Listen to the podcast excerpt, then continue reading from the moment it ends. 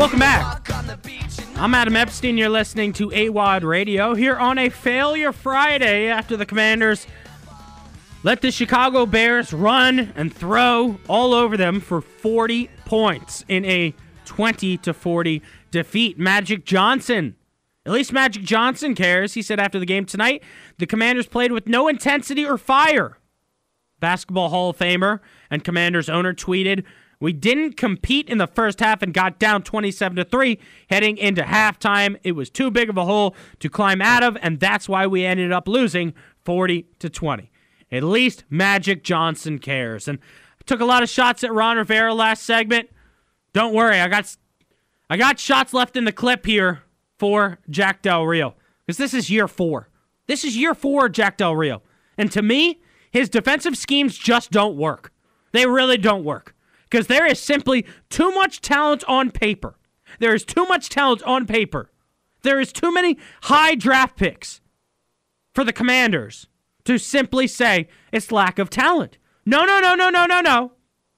I think it's lack of a good defensive system. This is a team that is now going nowhere fast on defense. You can't give up 7.6 yards per carry. That's absolutely garbage to Chicago's running backs.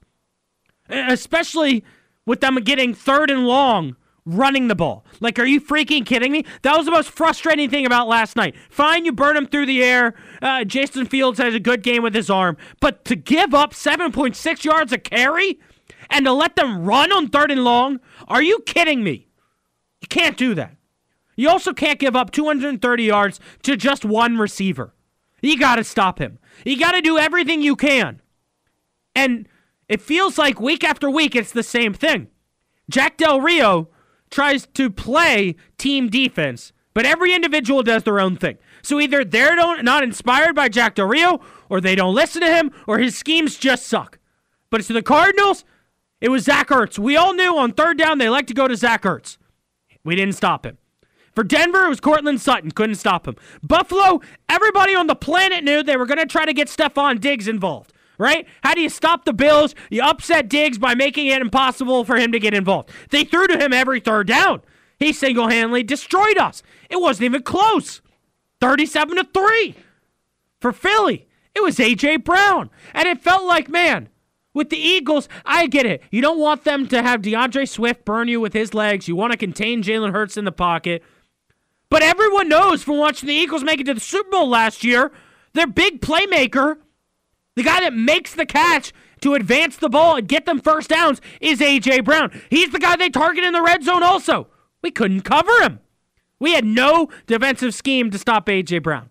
Now it's DJ Moore. And I don't understand how you let one guy, when everybody knows they're throwing to him, beat you. Are you freaking kidding me? I don't know enough about football to know why this scheme sucks. I don't know enough. And I'm willing to admit that. But I don't think Jack Del Rio knows enough either. Because it takes an amateur eye. Every fan for the Commanders watching the game knows that the scheme sucks. Right? You gave up so many yards right up the middle, through the heart of our defense, right up the gut. The scheme's terrible. How do you give up that many third down conversions? Easily.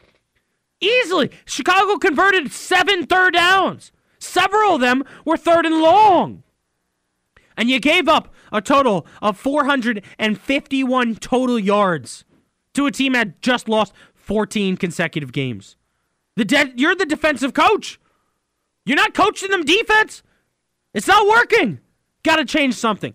Here are AWadd's 10 takeaways from the Commanders' 40 to 20 loss on Thursday night football. And number one is I, I really just felt like we played the most uninspired football I've ever seen on prime time.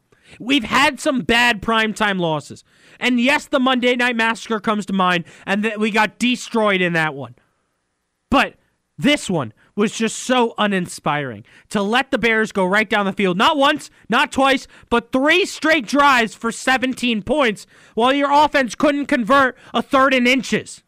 Number two, I don't think we have talented enough linebackers, and that's messing up a lot of things. Cody Barton is not good enough to be a starting middle linebacker. Seattle got rid of him. They knew he wasn't good enough. That's why they're playing much better this year. Jamin Davis isn't making enough plays. Defensively, this defensive line is too good to be gassed by the running game. And part of that is because we don't have any linebacker help. Once you get past the D line, you run for 10 yards. Takeaway number three Emmanuel Forbes is not playing well, and cornerback is still a big issue because Fuller got beat, St. Juste got beat, Forbes got beat. We put in Danny Johnson. He got beat. They didn't make the catch, but he still got beat. We have an entire hole on the defensive side of the ball. We can't stop anybody's wide receivers. Number four takeaways here on the Commanders lost. One takeaway has to be that this team had no gas left after the Philly game. And so now it tells me that Ron Rivera made a bad decision not going for two, right? Because the team had nothing in the tank. And they had three days to rest and then prep for this one. They were still gassed from that Philly game. Why didn't you go for two at the end of that game? You had to win that game if you were going to put up a stinker on Thursday night. Now your team is two and three. Takeaway number five the offense starting slow, to me, that's because of the offensive line issues. Because we're giving up sacks and we're ruining drives with holding penalties, with false starts, and the fact that we can't block. You know, Billingsley on the Chicago Bears looks so out of shape. His fat belly is sticking through his t-shirt. He's sticking through his jersey. He, he, I mean, my goodness, he looks like Pillsbury Doughboy, but he got past Nick Gates with the ease and made the stop. Our offensive line is ruining the starts to games. Takeaway number six Sam Howell does not care about the scoreline. He battles to the last down every week, and the commanders are going to get him hurt because of that, because they don't block him, and they're keeping him in the game when the score is out of reach. That's on the coaching staff. Number seven, Jack Del Rio should not have a job next week. Him or Ron Rivera. Someone's got to fall on the sword after a terrible performance on Thursday night. Takeaway number eight Bears chance at the end of the game. Bears chance at FedEx Field. That was supposed to end when Dan Snyder sold the team. It felt like the Snyder era last night. Number nine, I told you guys, Rivera still has that Dan Snyder stench. He still smells like Dan Snyder, and it's disgusting. And number 10, the defense giving up 451 yards and another 30 point performance. It's just so disgusting that I had to shower twice this morning because I felt like I still smelled like that poop that we saw last night on TV. Saw this online from DC Sports Dre, and I completely agree with him here. Josh Harris looked like he was having a good time last night despite the game. I think things got serious this morning, though.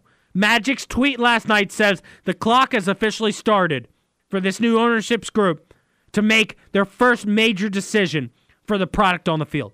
I completely agree. Josh Harris, you can't get drunk at the game and smile anymore and then hang out on Monday and talk about all things being right. No, you got a decision to make. Magic Johnson's upset. If you really care about the pulse of the fan base, you'll understand that everybody that watched that game last night felt sick to their stomachs watching you stink it up on national television. Phone lines are open if you want to chime in. It's 833 804 0910. 833 804 0910. Still to come on the show today, I'll give you my who, what, when, where, how, and why the Commanders lost to the Chicago Bears. Plus, we got a couple of really good guests that will be on the show today.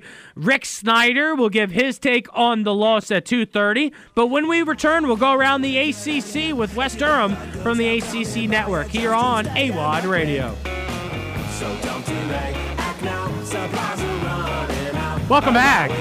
I'm Adam Epstein. You're listening to AWadd Radio here on the new Sports Radio 910 The Fan, now at 105.1 FM, your home for the Virginia Tech Hokies, and also a ton of UVA coverage here on The Fan. As every Monday, you can check out Who's Talking. Who's Talking Mondays right here on 910 The Fan from 6 to 7 p.m. And I want to let all my listeners know that Frank Maloney and Jim Hobgood will be celebrating Who's Talking's 500th show with a party uh, on Monday. They're going to have David Sloan, Bob Call, Billy McMullen, Jody Smith as guests on the show, and, and then a party also. Uh, so definitely keep listening to 910 The Fan here on Monday for the 500th show of Who's Talking with Frank Maloney and Jim Hobgood. But joining us right now to go around the ACC here on AWadd Radio, it's Wes Durham. What's going on, Wes?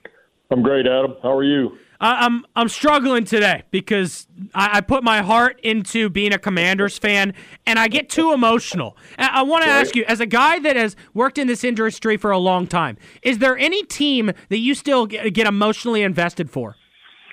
Um, no, probably not. um, I get invested for people, uh, individuals. I think that's the the one blessing benefit of uh, of being in this a long time is you get to know a lot of these coaches and to a degree players uh, at a variety of different levels and in different sports in a, in a unique way.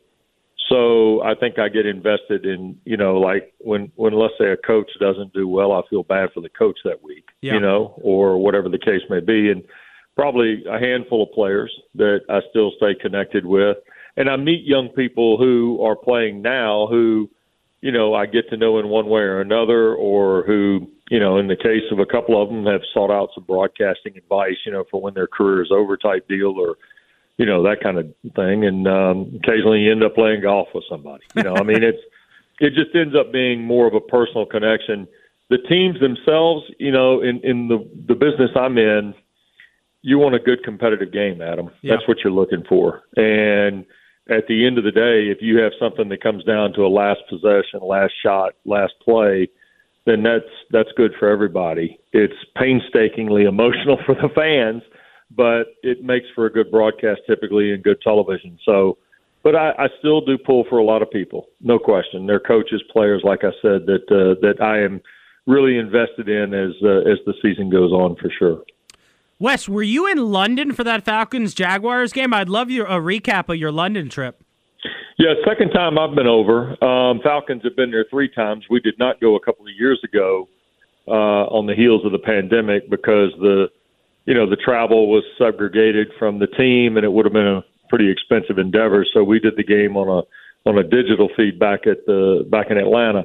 Um, it, London in Europe itself, Adam, is a very unique neighborhood for the National Football League.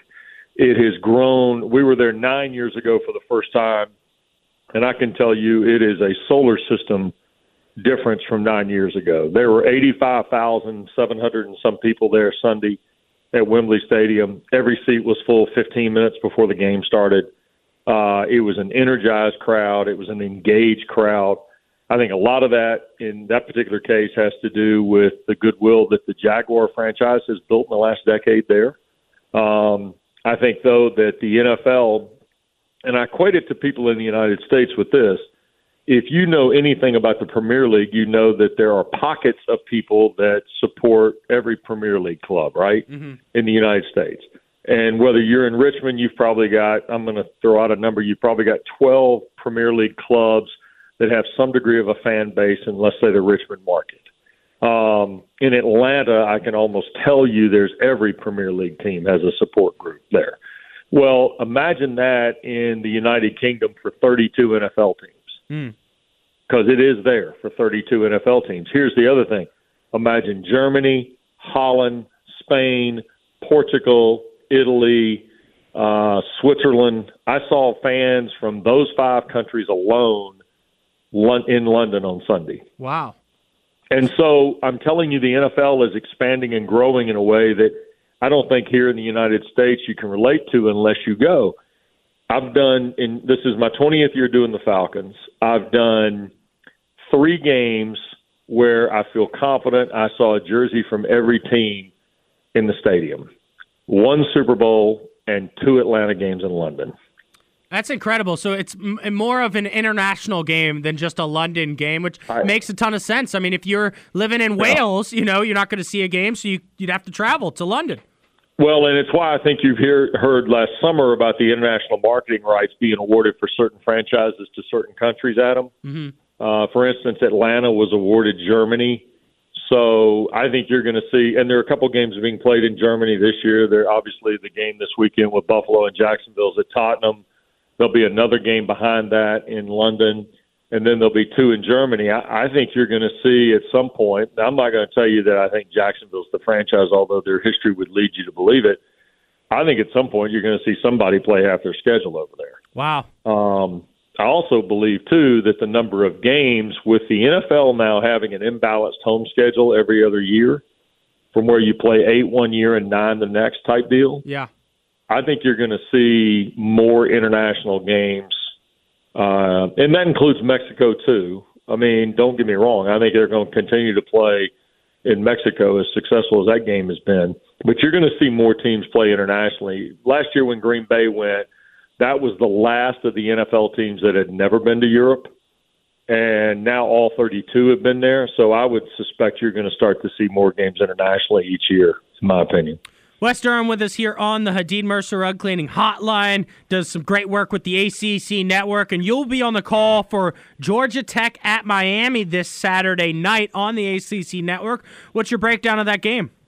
Well, Miami's trying to do something they haven't done in six years, and that's go to five and zero. Oh. Um, and last time they were five and zero, they went ten and zero before they lost at Pitt, as everybody remembers, late in the regular season that year with Mark Richt. And I think this is as talented a team as the ACC has, and kind of getting ready for the game. I'm I've really been impressed not just with uh, who they are uh, offensively with Tyler Van Dyke, but but they've been pretty sharp on defense too, and they they feel like they're coming off the bye week. They've helped themselves with some depth there, but they're going to get Branson Deen back in the defensive line tomorrow night to go with Leonard Taylor and Nigel e. Kelly and you know Jared Harrison Hunt and Rueben Bain, the terrific freshman. So uh, Francis Mauigoa, whose younger brother is the you know solar system sized right tackle, who's a freshman for them, is uh, is their leading player defensively from a stat standpoint. But I think it's a really solid three level defensive team, and they've got they've got some difficult games ahead of them. They know that. Uh, Coach Cristobal very candid with us this week about you know kind of the building of this football team and how different it's been in year two from year one, and Adam, to be honest with you, I think Miami's kind of got its destiny in front of them. Mm-hmm. Um, they control it from here on. Now, they get Georgia Tech tomorrow night. Then they're going to go to Chapel Hill. And you can look at their schedule and, you know, the game with Florida State, the game with Clemson. You can start to see kind of how the stair steps occur here, right? And I think that's one of the things that you have to kind of be mindful of if you're Miami. You really haven't been around much of that, right? As a football program in the last while. So I think Cristobal understands it. He also hinted to us too that this has probably been a little steeper rebuild than people on the outside knew. And, you know, he feels really good about where they are. He said, but we're not a finished product by any stretch. Wes Durham with us here on the hotline covering the ACC for the ACC network. Like I just said, you can hear him on the call for the game this Saturday, Georgia Tech at Miami. And Wes, you know we cover the local teams here in Virginia sure. with UVA and Virginia Tech. Let's start with UVA. And you want to talk about some kind of positives. You want to be able to say that, hey, Tony Elliott's building something in year two with this program. But the team's mm. 0 5 at this point in the season, and really three winnable games. JMU, a one point defeat, should have defeated NC State, had the yep. game against against Boston College. It's been a struggle this year. Yeah, it sure has, and I'm sure they're disappointed in the um, the 50-50 games, right? Yeah. That you just rattled off, and uh, you know, and tomorrow's no layup either. William and Mary took a loss to, to my alma mater last Saturday, uh, but Mike's got a really good team there. They're a quality team and probably a team that's capable of reaching the playoffs and doing a little work in them. But I think Tony has to be concerned with just keeping it within his camp now. You've got to be able to validate a little bit of the work you're doing. Uh, the Colandrea Muskett situation is interesting. Yep. Um, I uh, Washington has emerged as uh, obviously the guy that can be become the playmaker for him, right?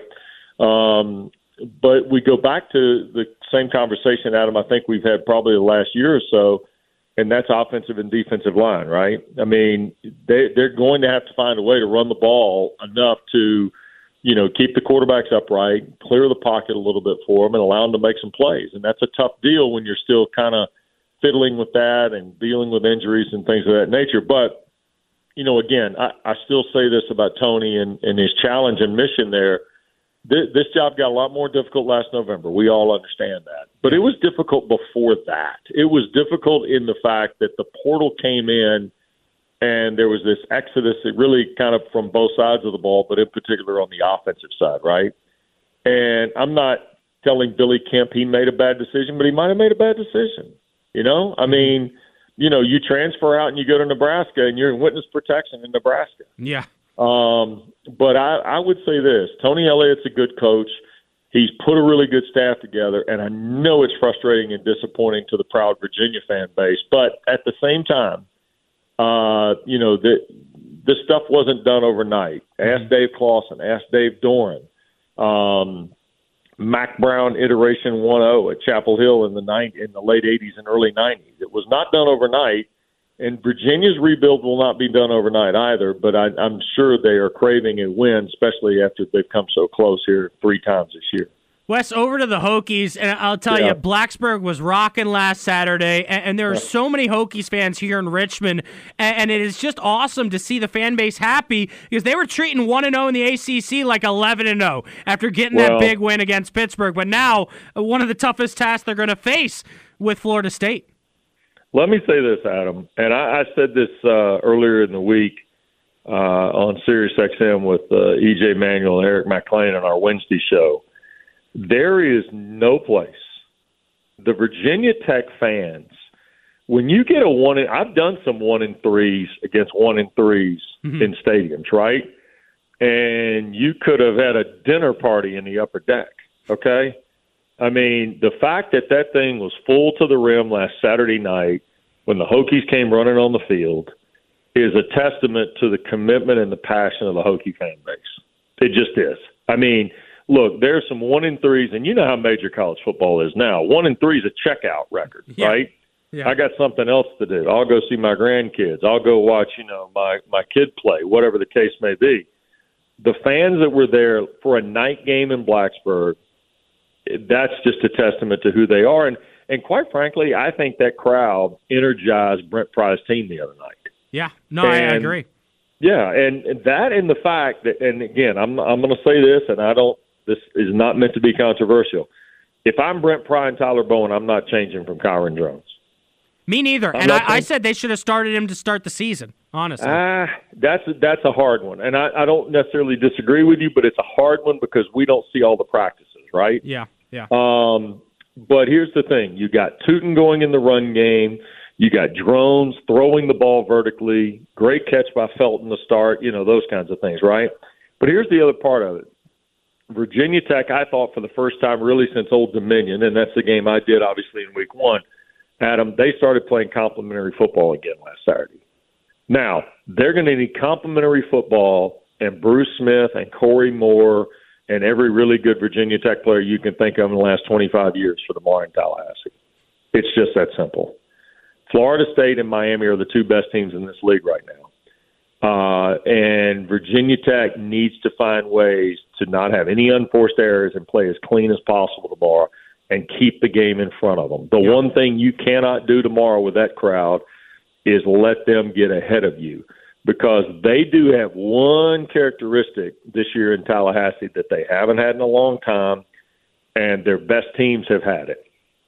And that is when the wound gets cut open, they don't quit shooting. Yeah they they go. And I think you're going to see. I think Jordan Travis in a week off was probably really good for him. I think the question becomes tomorrow: uh, what wrinkles have they put into the pack that they you know didn't show in the first four or five weeks, and what do they come back with? Because again, like Miami, who I just mentioned a moment ago, the uh, the consequences get a lot heavier now for Florida State here in the second half. Wes, great stuff, man. It's been a ton of fun. I appreciate it.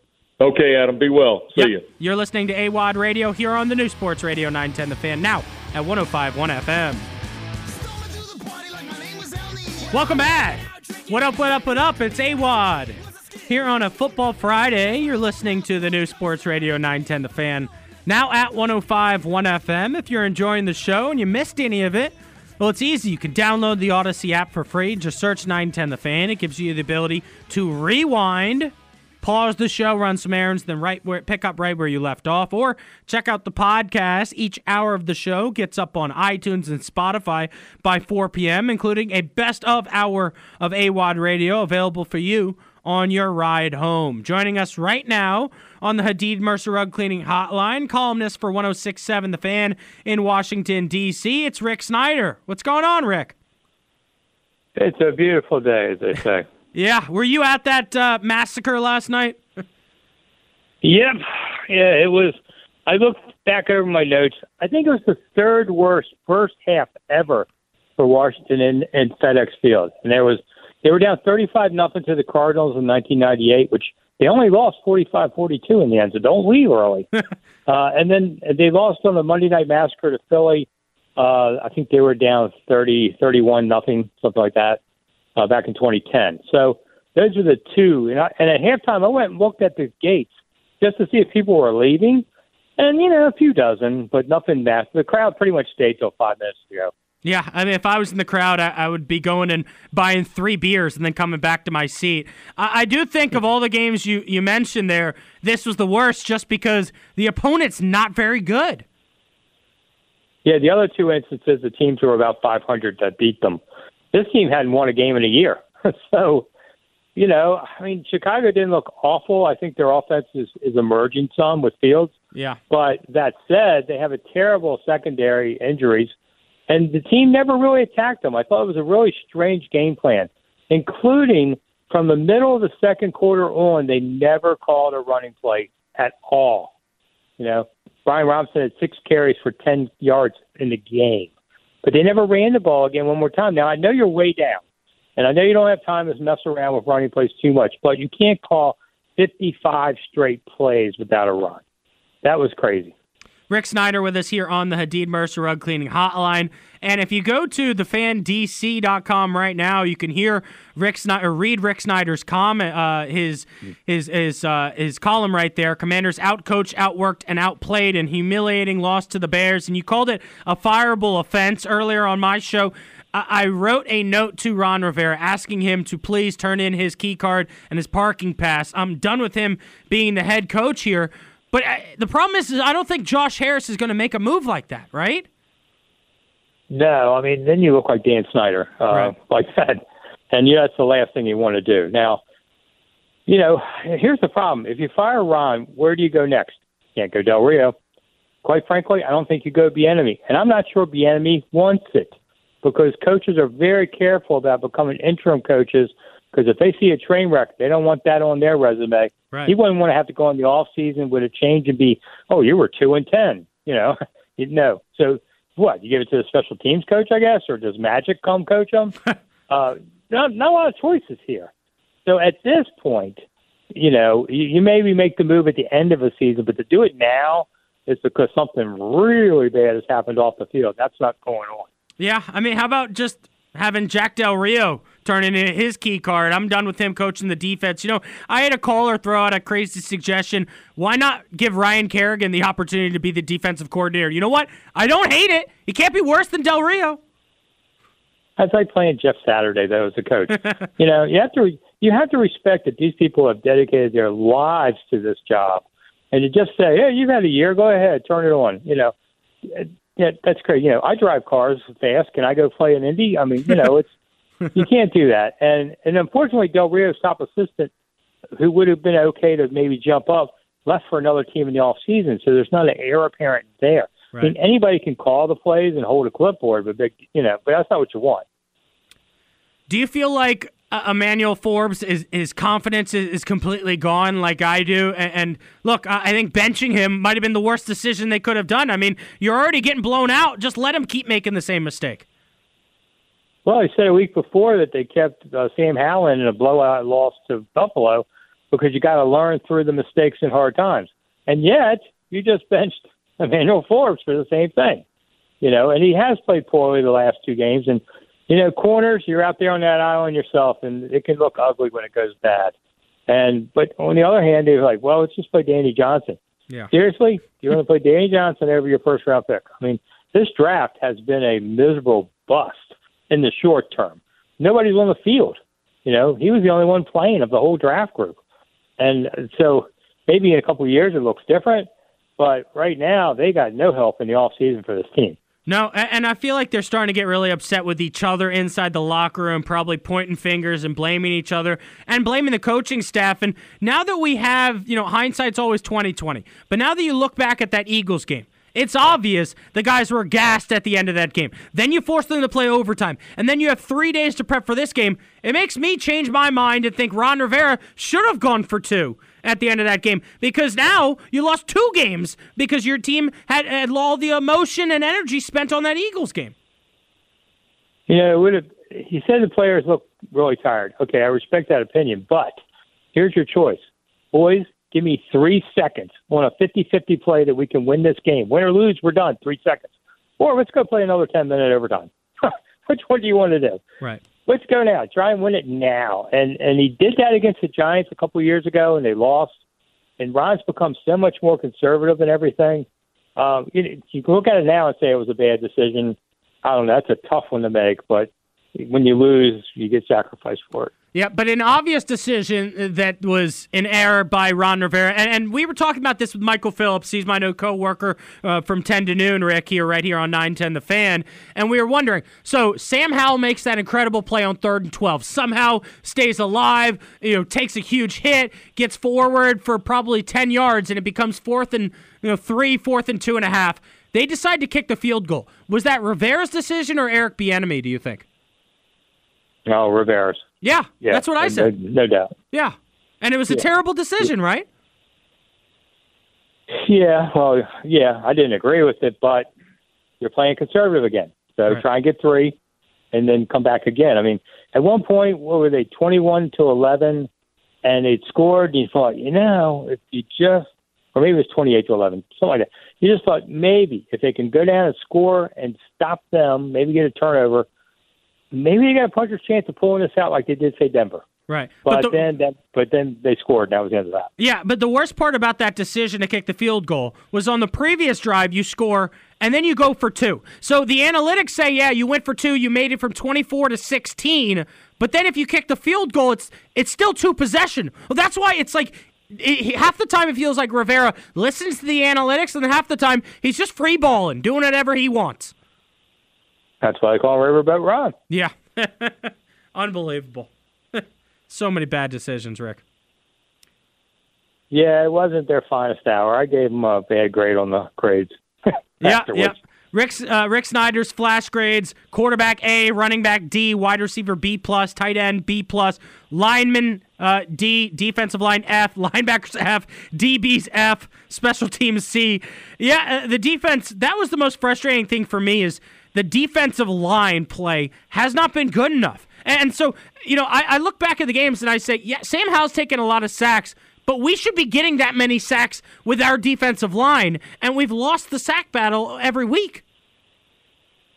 Yeah, the, this defensive line once again just it reminds me of two years ago, where after the first game they lost four straight, giving thirty plus up each game, and here we are again with this same guys too.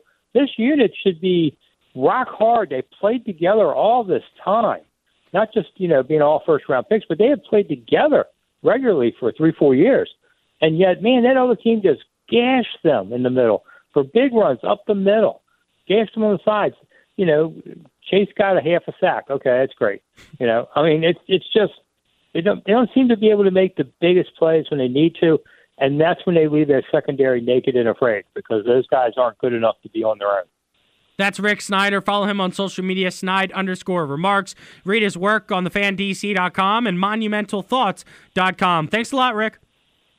Thank you. Yep, you're listening to AWadd Radio here on the new Sports Radio 910 The Fan, now at 105.1 FM. Phone lines are open 833 804 0910. Call AWadd 833 804 0910. It was a beautiful day. Sun beat down. Welcome back. I'm Adam Epstein. You're listening to AWadd Radio here on the new Sports Radio 910 The Fan, now at 105.1 FM. Phone lines are open if you want to chime in. It's 833 804 0910. 833 804 0910. Just dial that phone number right now, and Stub will get you on the line so you can talk to AWadd here on The Fan after the Commanders' 40 to 20 loss. And Stub, it was a tough one last night. It was a tough one. And now you've had to produce two misery shows in one week. It's tough, man, being a Commanders fan. Thank goodness that you're not emotionally invested. It's really nice. It's Right. just a normal Friday for me. Yeah, it's a football Friday for you. It's a failure Friday for me, where I'm calling for everyone's heads. I want somebody to be fired after a loss like that on prime time. I'm embarrassed. I'm embarrassed. What the hell happened in that first half? You're down 27 to three. You're down 17 nothing in like five seconds. I blinked. I had one beer, and now they're down three possessions in the first half. Unfreaking believable. The last time I ever had people over to watch the game, I need to be alone when I watch this team play because I'm just losing my freaking mind. What happened in that first half? What the hell happened? Let's hear from Logan Thomas explaining the first half for the Commanders. We just beat up on ourselves. Uh, drops, penalties. Uh, you know, the first possession, I should have gotten that first down we had to worry about the third and short. Uh, you know, it's just it's just small things. And, you know, the quicker we we fix those things, the quicker we'll get back in the win column. They need to fix a lot of things. Offensively, he's right. They didn't help the defense out. Two three and outs to start the game. Defensively, they couldn't get a stop. They could barely even force a third down. DJ Moore is still wide open somewhere in Landover. Still wide open. What did Jonathan Allen think the team played like? You heard this clip on Michael Phillips' show. Let's hear from the defensive tackle once again, Jonathan Allen. defense just played like we're not a good defense right now. We got to own that and we got to take that and we got to be better. John, how did the defense play? How did they play? How'd they play, Jonathan Allen? Defense just played like Yeah, that's what I thought. That's what I thought. You played like you played like crap. If you want to chime in, phone lines are open 833-804-0910. Let's get to my who, what, when, where, how, and why the Commanders lost to the Chicago Bears. The who? The Commanders, the two and three Commanders, the two steps forward, three steps back Commanders, as Washington has now lost three straight games. The Bills and the Eagles, that's an excuse. Those are good football teams. No excuses to give Chicago their first win in 14 games. They are awful. And you know what? We looked like one of the worst teams in the NFL. You gave up 40 points. Wow. The what? Well, the what for me is what I don't understand is how the Chicago Bears were more mentally, physically, and emotionally prepared to play that game on Thursday night than the Commanders. That's what I don't understand. They lose a heartbreaker at home to Denver. They're outscored 24 to nothing in that comeback loss. And yet, they have to travel. They got to get on a plane, travel halfway across the country. And they're able to get a dominant victory on the road? What the hell are you doing, Ron Rivera? The win. For me, when this game changed it was when DJ Moore broke free for a touchdown. Oh, yeah, he did that all game long. A bunch of losers on defense. The where? Where was this game won once again? Just like it was with the Bills, just like it was with the Eagles, this game was won in the secondary. Once again, the secondary let us down. Once again, the first round draft pick, Emmanuel Forbes, looked bad. Once again, the defensive line did not pressure the quarterback enough. Once again, the linebackers missed tackles. Where was this game won? In the secondary. How? How the hell is Jack Del Rio still in charge of this defense?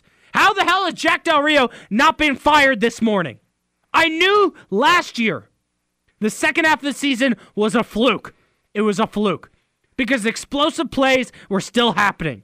Well, they, they were doing this bend but don't break, only giving up field goals. Now they're giving up touchdowns left and right. You cannot win when you're giving up so many explosive plays. How the hell does Jack Del Rio still have a job today? How does Justin Fields have all day long to throw the ball? I don't understand. Somebody explain it to me. The why. Why did the defensive line not make a bigger impact? Seriously. Why is the defensive line not making a bigger impact? We have lost the sack battle every game. Come on, man. We drafted game changers. We paid Daron Payne, Jonathan Allen to be game changers. They're not changing the game. They're just giving up explosive plays right up the middle last night against the Chicago Bears. So frustrating. I don't know what I was watching. Unbelievable. Montez Sweat, after reporters just told everyone, guess we just need to do our job better. Let's listen to the defensive end, Montez Sweat. We just everybody not doing their job. We just got to play as one. Uh, yeah, we definitely got to get back in the lab, see what see what's going on, and everybody need to look in the mirror and move forward from there. Really, I mean, everybody just need to do their job. Everyone needs to look in the mirror because everyone can blame themselves and each other and the coaching staff. And you know what? He's right. They're going to have to get back in the lab. They're going to have to watch the film. They're going to have to watch this embarrassing performance over and over again. And you know what? The only way you get better is if you call each other out. You blame each other for what happened here. Oh, Darrick Forrest missed an assignment. Blame Darrick Forrest on that play. Make him watch it a hundred times so he doesn't make the same mistake again. Oh, Chase Young didn't contain Justin Fields. He got around the outside and ran for the first down. Chase Young, you're to blame for that play. They need to take accountability into each other's actions on the field. So when they watch the film, oh, and believe me, they're going to watch this film. And it's going to be ugly. And they're going to have to correct these mistakes. We've got a game, not not in 7 days, we've got a game in 10 days. That's 10 straight days to watch this crap over and over again and find out what the hell went wrong and what mistakes are correctable. Some of them won't be correctable. Some guys might lose their job. We might not see Emmanuel Forbes as the starting corner next week. We might not see Darrick Forrest. Maybe it's Percy Butler. Maybe he gets replaced. Somebody, somebody in that ba- uh, in that building needs to hold each other accountable. Ron Rivera doesn't even hold himself accountable. He just plays the blame game on other people. That's why I said I need him to turn in his key card. I need him done. I need him gone here in Washington. Appreciate everybody listening to the show today. Hasn't been fun doing a Failure Friday show, but you know what? I wanted to tell you guys from my heart how I felt watching that game last night. It was emotional, and I'm emotionally invested, just like I know a lot of the other listeners are. This fan base cares. The fans care. Does Ron Rivera care? That's my question I'll end with. I'm Adam Epstein. You're listening to AWadd Radio. It's Grant and Danny coming up next from Washington, D.C.